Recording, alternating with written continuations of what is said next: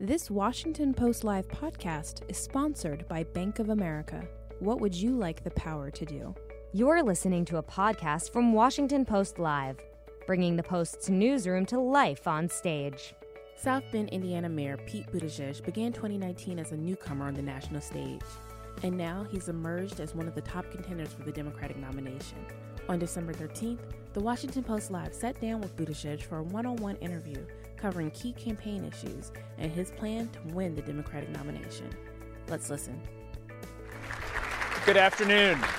I'm Bob Costa, a national political reporter with the Washington Post. Really appreciate you all coming out again to, for another Post Live interview. And Mayor Buttigieg, you began this series back in May. Really appreciate right. you coming back. Thank you for your time. Very glad to be back. Thanks for having me. Let's begin with policy. Afghanistan. My colleague Craig Whitlock here at the Washington Post did an investigation about the Afghan war. It's a wonderful series, in depth, if you have a chance to read it, the Afghanistan Papers.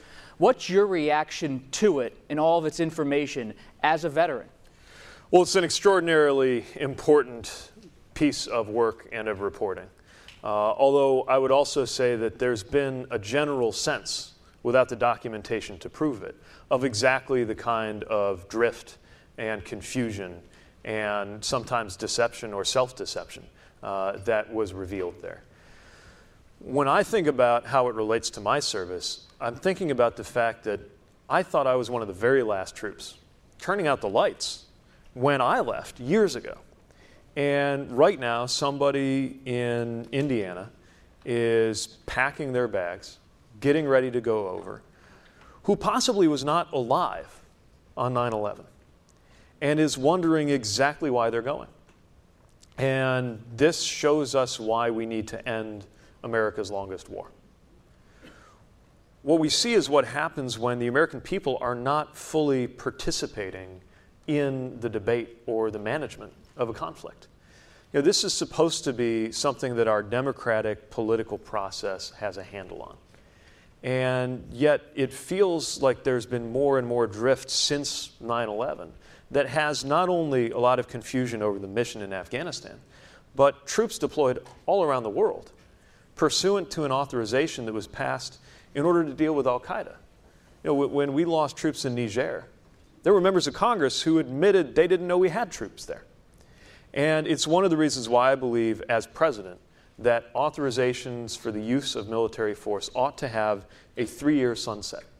That if a president concludes we've got to be there any longer than that, the president should have to go back to Congress and sell it. Because Congress also must step up to its role.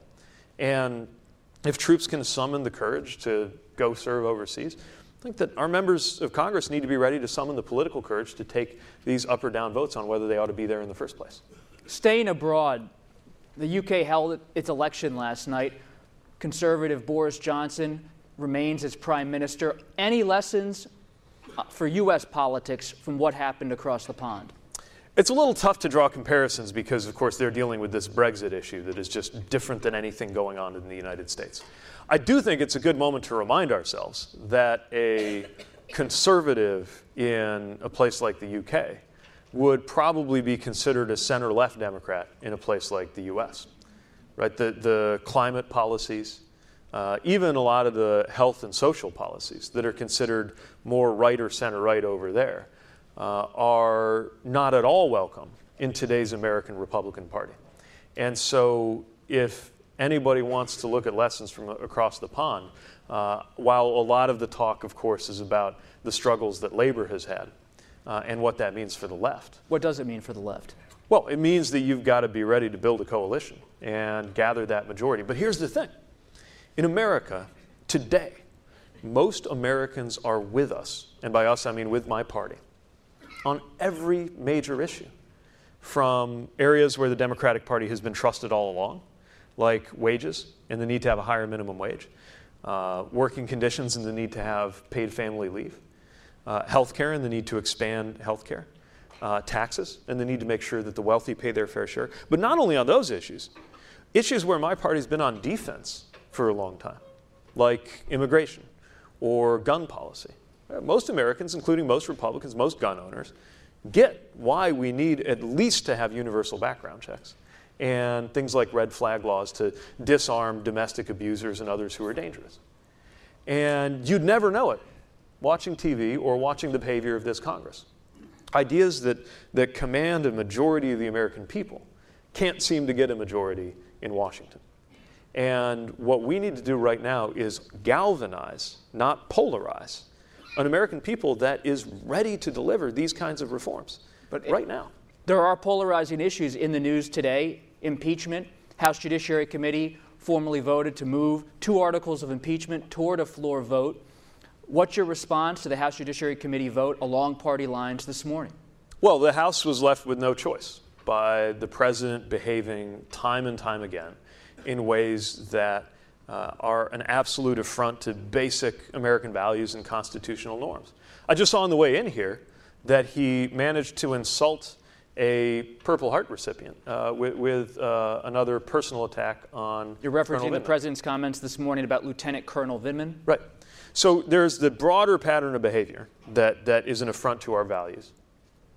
And then there's the, the fact that there were documented abuses of power, not only things that emerged in the hearings, but just stuff that we watched the president do in plain daylight that require response. And something as grave and as serious and as historic as the impeachment process is not something we can view through a partisan or political lens. I will say it is tragic that, unlike what we've seen in, for example, the, the uh, run up to the resignation of Nixon, that the Republican Party has decided to continue riding this tiger uh, until it finally devours them. But it doesn't change the fact that this should be something that's beyond politics. Should there have been more articles of impeachment, or are you comfortable with these two abuse of power and obstruction of Congress? Yeah, I'll leave it to the House to decide the, the boundaries of a resolution. Uh, the problem, of course, is that there was such a menu of horrifying abuses of power that uh, you had to kind of narrow it down. I mean, the, the number of things that this president has done that are, at least in principle, potentially impeachable is dizzying. At a certain point, they've got to pick uh, and make a case, and that's what they're doing. Some moderate Democrats are a little uneasy about this upcoming impeachment vote on the floor. Is it the duty of Democrats in the House to vote to impeach this president on these two articles? Well, they would certainly get my vote. And I think the, the broader issue right now is that we have to draw a line about what kind of conduct is acceptable. Look, presidents might look back at this moment 100 years from now when they are evaluating whether no one's above the law or whether a president can get away with anything. And I think it's important for the future as well as for the present that we draw that line. You brought up the president's comments about Lieutenant Colonel Vindman. If you're the Democratic nominee, you could get a political punch to the face every day from President Trump. You may not want to deal with it, but you would have to deal with it. Are you ready for that kind of environment, these kind of comments? Yeah, I'm not that worried for it. Uh, look. What gives voters confidence that you're ready for that hostility, that kind of environment? Well, first of all, I'm gay and I grew up in Indiana, so I'm used to, you know, that kind of that kind of schoolyard talk doesn't bother me. Um, I've also seen a lot worse incoming than a tweet full of typos. and you can tell, by the way, that this president hasn't figured out uh, what to do or say about me. Uh, although I-, I will admit that it did bother me when he said that he dreams about me, because. Um, I don't know what exactly goes on in this president's dreams, but I am certain that I want absolutely nothing to do with them.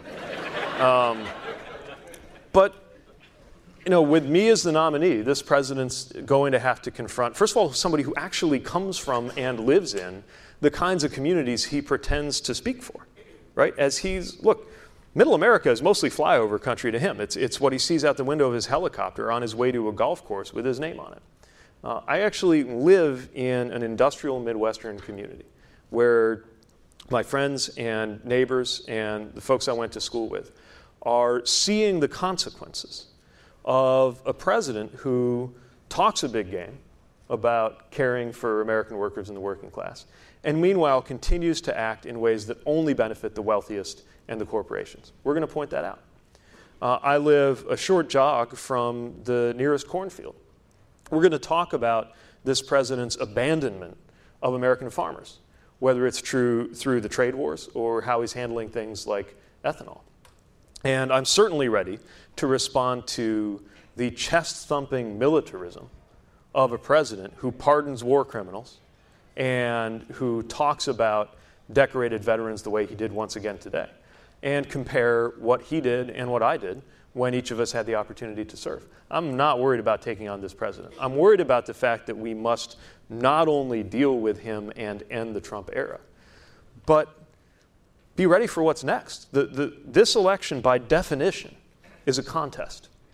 To be the president who can lead America the day that the sun comes up and Donald Trump's no longer the president. It's not just about how much we want that day to come. It's about the fact that on that day, our country will be dangerously divided, frighteningly polarized, and yet all of these issues we've been talking about will still be crying out for urgent action. We're going to need a president who can deliver bold solutions to those issues without measuring the boldness of an idea by how uh, alienating it can be to some Americans or how divisive it is uh, because we've also got to be ready to unify the American people. You may be bold, Mayor. However, you referenced your profile, your upbringing in Indiana. You've now traveled to Iowa, South Carolina, states across this country. Is this nation ready for a gay president? Absolutely. Look, when I reached the personal, personal conclusion that it was time to come out, I, it was during the course of the deployment. Uh, I hadn't felt like I was missing out that much by not having a personal life because I was very busy as mayor. And when anybody asked about my dating life, I'd say truthfully that the city was a jealous bride. But um, when I came face to face with the possibility, as I was writing my letter before I left, that I might not come back, and that if, if I didn't, I would have left this world as a grown man, uh, an elected official, a war veteran with no idea what it was like to fall in love. Uh, I thought that's, that's unacceptable and it's got to change. So, so I came home, safe, thank God, and decided I needed to do this. And it was an election year. And I'll never forget the look on my campaign manager's face when I said, Hey, I got to tell you something that will complicate your job a little bit. Mike Pence was the governor of Indiana. No mayor in Indiana had ever come out. And so there was no way to really know what to expect. My community, um, not unlike a lot of places that I travel uh, in the course of this democratic process, is generally democratic, but socially conservative mm-hmm. Democrats. Uh, and we didn't know what would happen. What happened was I got 80% of the you won by so South Bend was ready, but is this nation ready? If it can happen in Mike Pence's Indiana, then it can happen anywhere in this nation. You've spent a lot of time on the campaign trail in recent weeks, meeting with African American leaders, going to their communities. You've engaged with that community in South Bend as mayor, but what have you learned in recent weeks? Anything new? What has the experience taught you as you've engaged with African American voters and leaders in different states? Well, one of the things we're seeing that's not new, but we're, we're talking about it in new ways, is the extent to which there are a lot of African American voters who feel not only abused by the Republican Party, but sometimes taken for granted by Democrats. Uh, I remember the pastor when I was first running for mayor who said, Hey, um, I'm glad you're here, but everybody knows how to come to church before an election. And it was very important for me that he see the work we would do. In fact, right now we're partnering with, uh, with him and his church on low income housing in, in that neighborhood. But similarly, nationally, one of the things I've seen is how even now folks feel, feel passed over. Uh, I'll give you an example. In our most recent trip to South Carolina, now remember, South Carolina is an early primary state, right? The kind of state that gets a lot of attention in presidential elections. We went to Allendale County. It is the poorest county in South Carolina by many measures, and met with local leaders and Democrats there, uh, including extraordinary African American women who are leading at the forefront of the local party, uh, as they have been the backbone, not only in the South, but especially in the South, of propelling us to wins in elections. And they told me they hadn't seen a presidential candidate in more than a decade. And it was so important to have the conversation about what they were seeing, and what they were living, largely because I think it challenges a lot of the assumptions that go into the political coverage.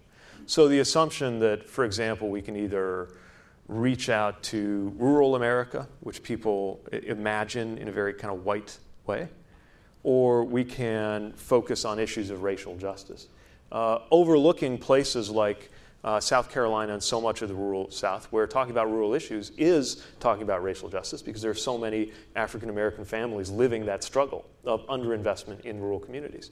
Just as in my hometown, uh, it makes no sense to act as though there's a choice between supporting auto workers and, and talking about lunch bucket issues and caring about racial justice and making sure that uh, African American and Latino families can get ahead because so many of our auto workers are, in fact, uh, from African American and Latino families. There remains skepticism, though, Mayor. This week, Democracy in Color released a report on your record on racial issues in South Bend, specifically on the record of hiring and contracting diversity, a very low percentage, according to this report, going to minority business enterprises. What's your response to that report? Our response is that we, uh, we created not only a lot of work to address this issue, but some of the very same numbers that are being used now for political attacks because I thought it was important to do that in order to make progress. When I took office, we didn't have the resources to even gather the data on what was going on. But we knew that as a city, we needed to do a better job of doing business with businesses owned by African Americans because it's, nobody has a better track record of creating economic opportunity for minority employees than minority employers. So immediately we started doing work to, for example, bring folks to the table with small businesses, let them know how to get involved in city business. We saw that wasn't going to be enough. So I created the first office of diversity and inclusion specifically, not just to have meetings or trainings, but, but, but to create a concrete plan for acting. Now, under Indiana law, there's a lot of steps you got to take before you can uh, establish hard targets. But we took those steps. We, uh, I ordered up the very audit that told us what we already knew, but we needed to be able to prove, which is that the numbers needed to grow. And it wasn't just how business was being allocated, it was what we had to begin with. So, only, I think, by one measure for a category of contracts, we wanted to make sure was more diverse. Only 3% of the businesses in our area that could have done it were African American to begin with. But we didn't just say, oh, well, not a lot of businesses are in that category, so we're doing okay. We accepted responsibility not only for working to boost the level of purchasing that we do with minority owned businesses, but also to make sure more of these businesses emerge. That's why we set up an incubator on the west side in one of the most historically underinvested and historically black parts of the community to try to create more resources and mentorship for businesses that are growing. So, my point is that, of course, we haven't solved or ended these inequities or issues in our city or in any place in America.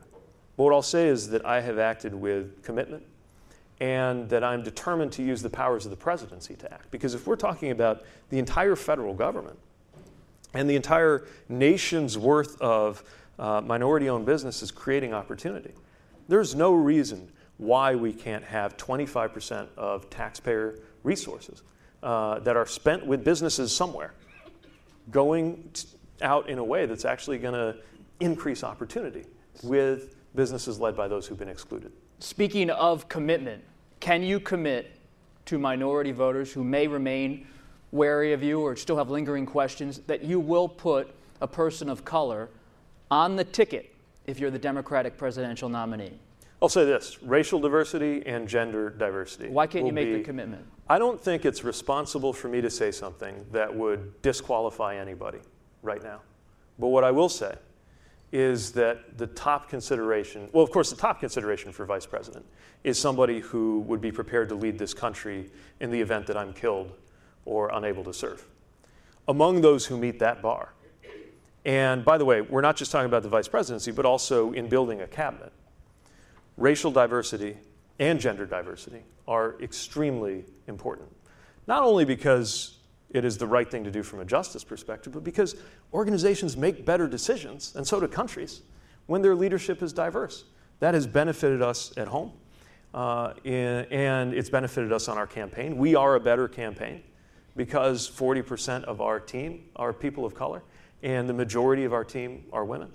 And I'm I have also made the commitment, I'm not sure if anybody else has, that my cabinet will be at least 50% women too. What's your reaction, and does it bother you, when you see protesters outside of your fundraisers in recent days calling you a corporatist, calling you Pete Romney? What's your response to those protesters and that critique? Well, it is a little strange because I think that I broadly share the same values and goals as a lot of these folks. I, it's a little hard to have a conversation with them, so I, I don't know for sure. Um, but uh, you know, I'm calling for greater accountability for corporations, calling for higher taxes on corporations and the wealthy, calling for a living wage, I'm calling for greater union membership. And, and not just because it's the position of my party, it's because my city was destroyed by economic failures and greed that had left their mark before I was even born and that we have spent my lifetime clawing our way out of. So I'm under no illusions about all of the ways in which our current economic system has failed us. Now, part of our democratic process in all of its messy beauty is that individuals can choose whether they're going to focus on supporting a candidate that they believe in or, uh, or coming to, to uh, something you're doing and holding up a sign or, or, or chanting. That, that's fine, it's, it's democracy. But as we navigate these differences we do have in the party, I hope we can remember, first of all, the importance of building a campaign that can draw together and include as many people as possible. So that we don't, don't just win the presidency, but we win big enough that it sends Trumpism into the past along with Trump. But also that, that we need to do this in a way that supports the simple necessity that when we get to next summer, and out of the 25 Democrats and counting who have wanted to be president, 24 aren't going to be the nominee.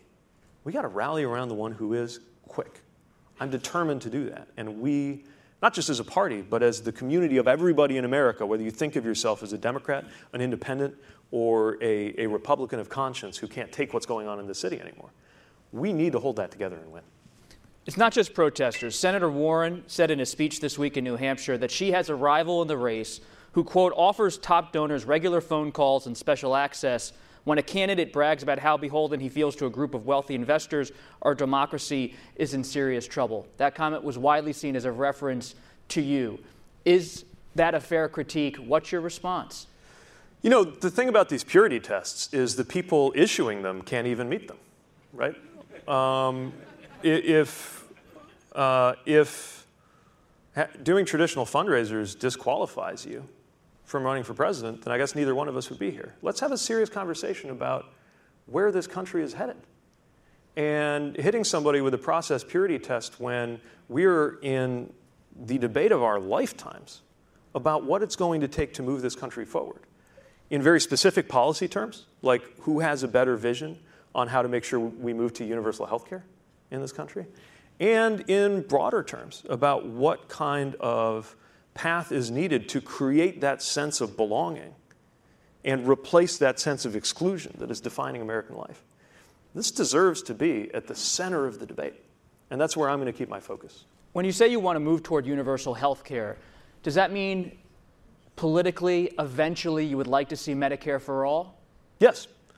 I would like to see it, but I'm not going to impose it on others. See, see the, the, the idea of Medicare for all who want it, which is what I call my plan. We set up a public plan. Uh, we make it available to everybody. If you're uninsured, you get auto enrolled into it. So there's no such thing as an uninsured American. But if you like the plan you've got, you, I'm not going to force you off of it, right? Now, either it's going to be better than any alternative. And if that's the case, and I suspect it is, then what happens is more and more people choose it, and organically, that's how you get to Medicare for all. That's what I've been talking about from before the time I got into this race. But I'm willing to acknowledge, just in the spirit of putting a little bit of humility into our policy, that instead of just assuming that sitting here in Washington, we're going to know what the right plan is for everybody, or even what the right timeline is for everybody to come over. We're going to let people figure it out for themselves. I trust you to figure out your own health care, especially when we create these options. And if if I'm mistaken uh, about my plan being the best. If for some folks some other plan is better, I'm not going to take that away from you. What, what do we gain by that? The principle at stake is not making sure the government is delivering your health insurance. The principle at stake is making sure that you have health insurance without cost ever being a barrier and that there's no such thing as an uninsured American. Did any of your work on healthcare at Blue Cross Blue Shield in Michigan give you pause when you were with McKinsey? Well, it certainly made me aware of how big an insurance company can get and how uh, governments aren't the only things that can get bureaucratic.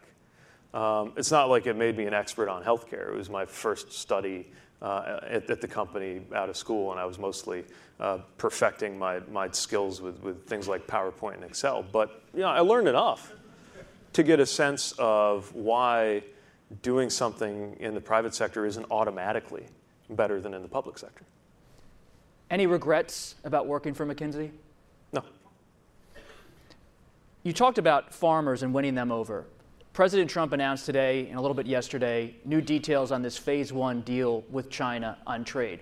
One, do you buy that it's an, actual deal with China? And two, how does it shape your own campaign and your outlook on 2020 on trade and winning over those voters? Well, first of all, this part one phrasing strikes me as awfully squishy. Uh, and I think it's revealing that, that China has been uh, a little more cautious about how they're going to characterize this, this deal if we have a deal. Um, it, from what I can tell, defers all of the most important issues around intellectual property, around uh, subsidies and other kinds of manipulations to this mythical phase two that I guess uh, we're just supposed to trust him, he's going to deliver if we put him back in. Um, and meanwhile, gives away a lot of our leverage for those deals. So I guess we can count it as some relief that some of these tariffs aren't going to kick in. But that's just uh, uh, pouring a bucket of water on a fire that he started uh, because we, we, we shouldn't be here in the first place. And this trade war is costing farmers, it's going to cost consumers, and it's a problem created by a president who lacks any kind of strategic thinking about what we've got to do with respect to China. I'm actually more concerned about China than, than some in my party. I think that it is a big issue. I think that the rise of techno authoritarianism, I mean, the use of technology to perfect dictatorship, represents a serious challenge to the American model. But our strategy for dealing with that is going to require a lot more sophistication and a lot more strategy than just poking them in the eye with a trade war to see what, what would you do as president if China continues to treat Muslims as they are doing right now, bringing them to different camps? How would you respond if you were in the Oval Office to that? Well, first of all, the president indicated that his, our president indicated that his silence could be purchased on human rights issues, whether it's the internment of Muslims in Xinjiang or the quest for democracy in Hong Kong. And that is a nightmare for human rights because America is only America if we're advancing not just American interests in the narrow sense, but values that have been at the heart of America's leadership around the world, at least when we're at our best, and are one of the reasons why we have the strategic edge of the community of, of nations, people around the world, looking at us as a champion of things that they believe in, not as American values, but as human values. It is an affront to human values to have people rounded up and put into camps because of their religion or ethnicity. And to not hear a peep of meaningful moral support from the American president shows you just how far we've slid. And it will be it will have a chilling and depressing effect not only on our adversaries, where there's comparatively less leverage, right, whether we're uh, talking about China or the behavior of other countries misbehaving right now, but also our allies. Because if we won't even say, we won't even offer moral support on something like that with a strategic competitor like China, what message are we sending to a player like Saudi Arabia uh, about our seriousness on issues of human rights? Are we in a populist time? I, we brought up the British election a little bit earlier. Are you contending with the rise of populism and nationalism abroad and how you're going to have to deal with that if you're the Democratic nominee? You may want to make a moral case on international alliances and other issues, but maybe that's not where the country is. I think where our country is is a desire for some level of stability and security and confidence that our political and economic systems are actually going to deliver for us more than they have. And what's fueling a lot of instability and anger is, is the simple fact that, I mean, think about this fact. Right now, the gross domestic product of the United States is going up. Life expectancy is going down. Our, those two things shouldn't even be possible at the same time. And so we're going through economic growth, but it's obviously not getting to nearly enough people because we're living shorter lives. And I believe different versions of these kinds of disconnects are playing out around the world. It is precisely for that reason that American leadership is needed around the world. The world needs America right now, but, but it can't be just any America. And it certainly can't be the America that President Trump has reduced us to, that would just be one more country out there scrapping for advantage. We have to recognize that every time we've walked away from our values thinking that it was somehow good for our interests, it's caught up to us in the end. And it's been a mistake. Now is the time, precisely because of this instability and the populism and the nationalism and the confusion and the, the fraying of alliances and the, uh, the, the, aging of our in international institutions. This is when a robust and energetic America should work to make sure that the world is a safer place because that also makes Americans better off. And as an American, never mind folks at a cocktail party laughing at the president, but just the looks on the faces of the leaders of the world when the president spoke at the UN earlier this year just seeing the leaders of the world look at the President of the United States with a kind of something between pity and contempt. Maybe the President likes that. Maybe he does. I don't care. My point is, as an American, it hurts. I have no idea whether it's good or bad for him, but I know that it's bad for our country. I want the leaders of the world to look to the American president for leadership, for help, for moral authority. If we blow that, America is not America, and America is less safe. I was just in Florida talking to voters in the swing state, my home state, Pennsylvania. A lot of Democratic voters are attracted to your message, yet some of the more moderate voters still say Mayor Bloomberg or Vice President Biden could be a safer set of hands, seasoned leaders to take on someone like President Trump. You must encounter that from time to time. How do you deal with that dynamic in the Democratic race? So, unfortunately, my party has a long history of, of overthinking the question of electability. We tie ourselves up in knots trying to guess how somebody we totally disagree with might act depending who we put up. I think we ought to just look at what's happened and look, look at it this way.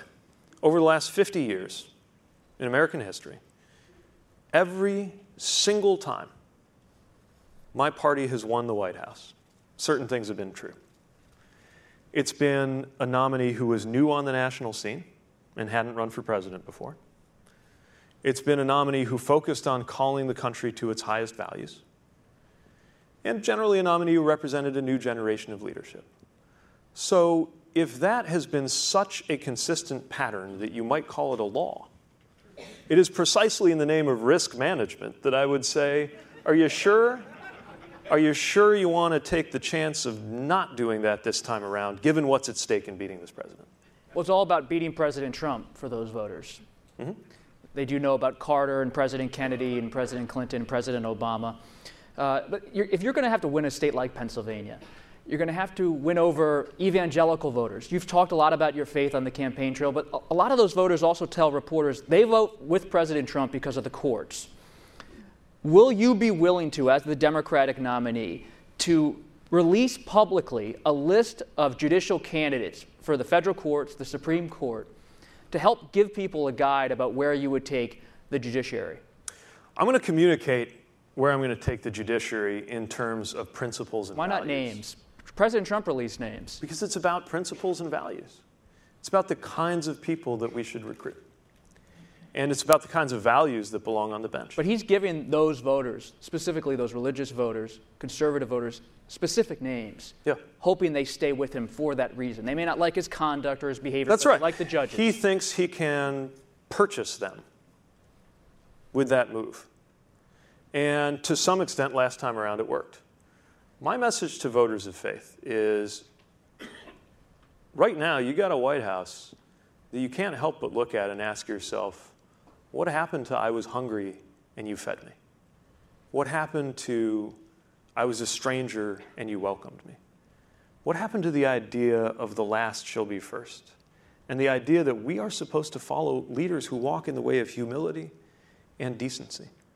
And I know that there are a lot of people sitting in the pews right now, looking both ways, and wondering whether they're really supposed to be on board with this presidency just because of a historic alignment of the Republican Party and the evangelical right.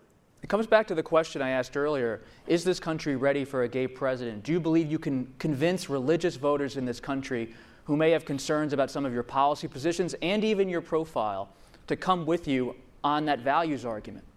Absolutely. Look, if you're a single issue voter and your single issue is about being anti LGBT, then you're probably not one of the voters available to us to win over to the Democratic Party. But for everybody else, recognizing that people come at these things differently, especially people from a generation that, that were brought up to reject what I am. One of the most moving things I've seen is how that journey to acceptance works. And we've got to make sure that this continues to be a country that moves in the direction of acceptance and inclusion, not discrimination and exclusion. And the, the simple fact is that the question on the mind of just about every voter I meet, however it gets expressed, is fundamentally some version of this question How's my life going to be different if you're president instead of you? If we have the right answer on those questions, and we do, then we're going to win. Is there an assumption, though, in that answer that you're going to be campaigning, if you're the nominee, in a country that still has norms in American politics, that still has certain unwritten rules? Mm. When the president shatters them every day, uh, do you accept the reality of our fractured time and our politics? And how, to, how, do, how will you engage with that? You continue to try to seek the high road in your rhetoric and responses, but it's messy. The president's tweeting hundreds of times a day. Yeah, of course it's messy. It's always going to be messy. It's, it's politics. But America doesn't want this. Even Americans who don't agree with me from a partisan or ideological standpoint, for the most part, don't want this.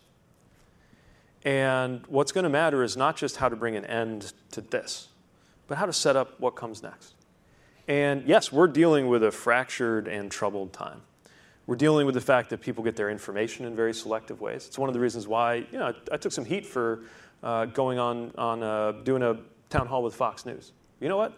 The heads were nodding, and the folks stood up and clapped at the end just the same there as they did at the MSNBC event. Um, we've got to reach people where they are and knit back together a country that, that is frighteningly polarized. And nothing about doing that will be easy. What I will say is there are steps we could be taking, and sometimes are taking, right now in this process in our party that will either make it easier to do it or make it harder to do it.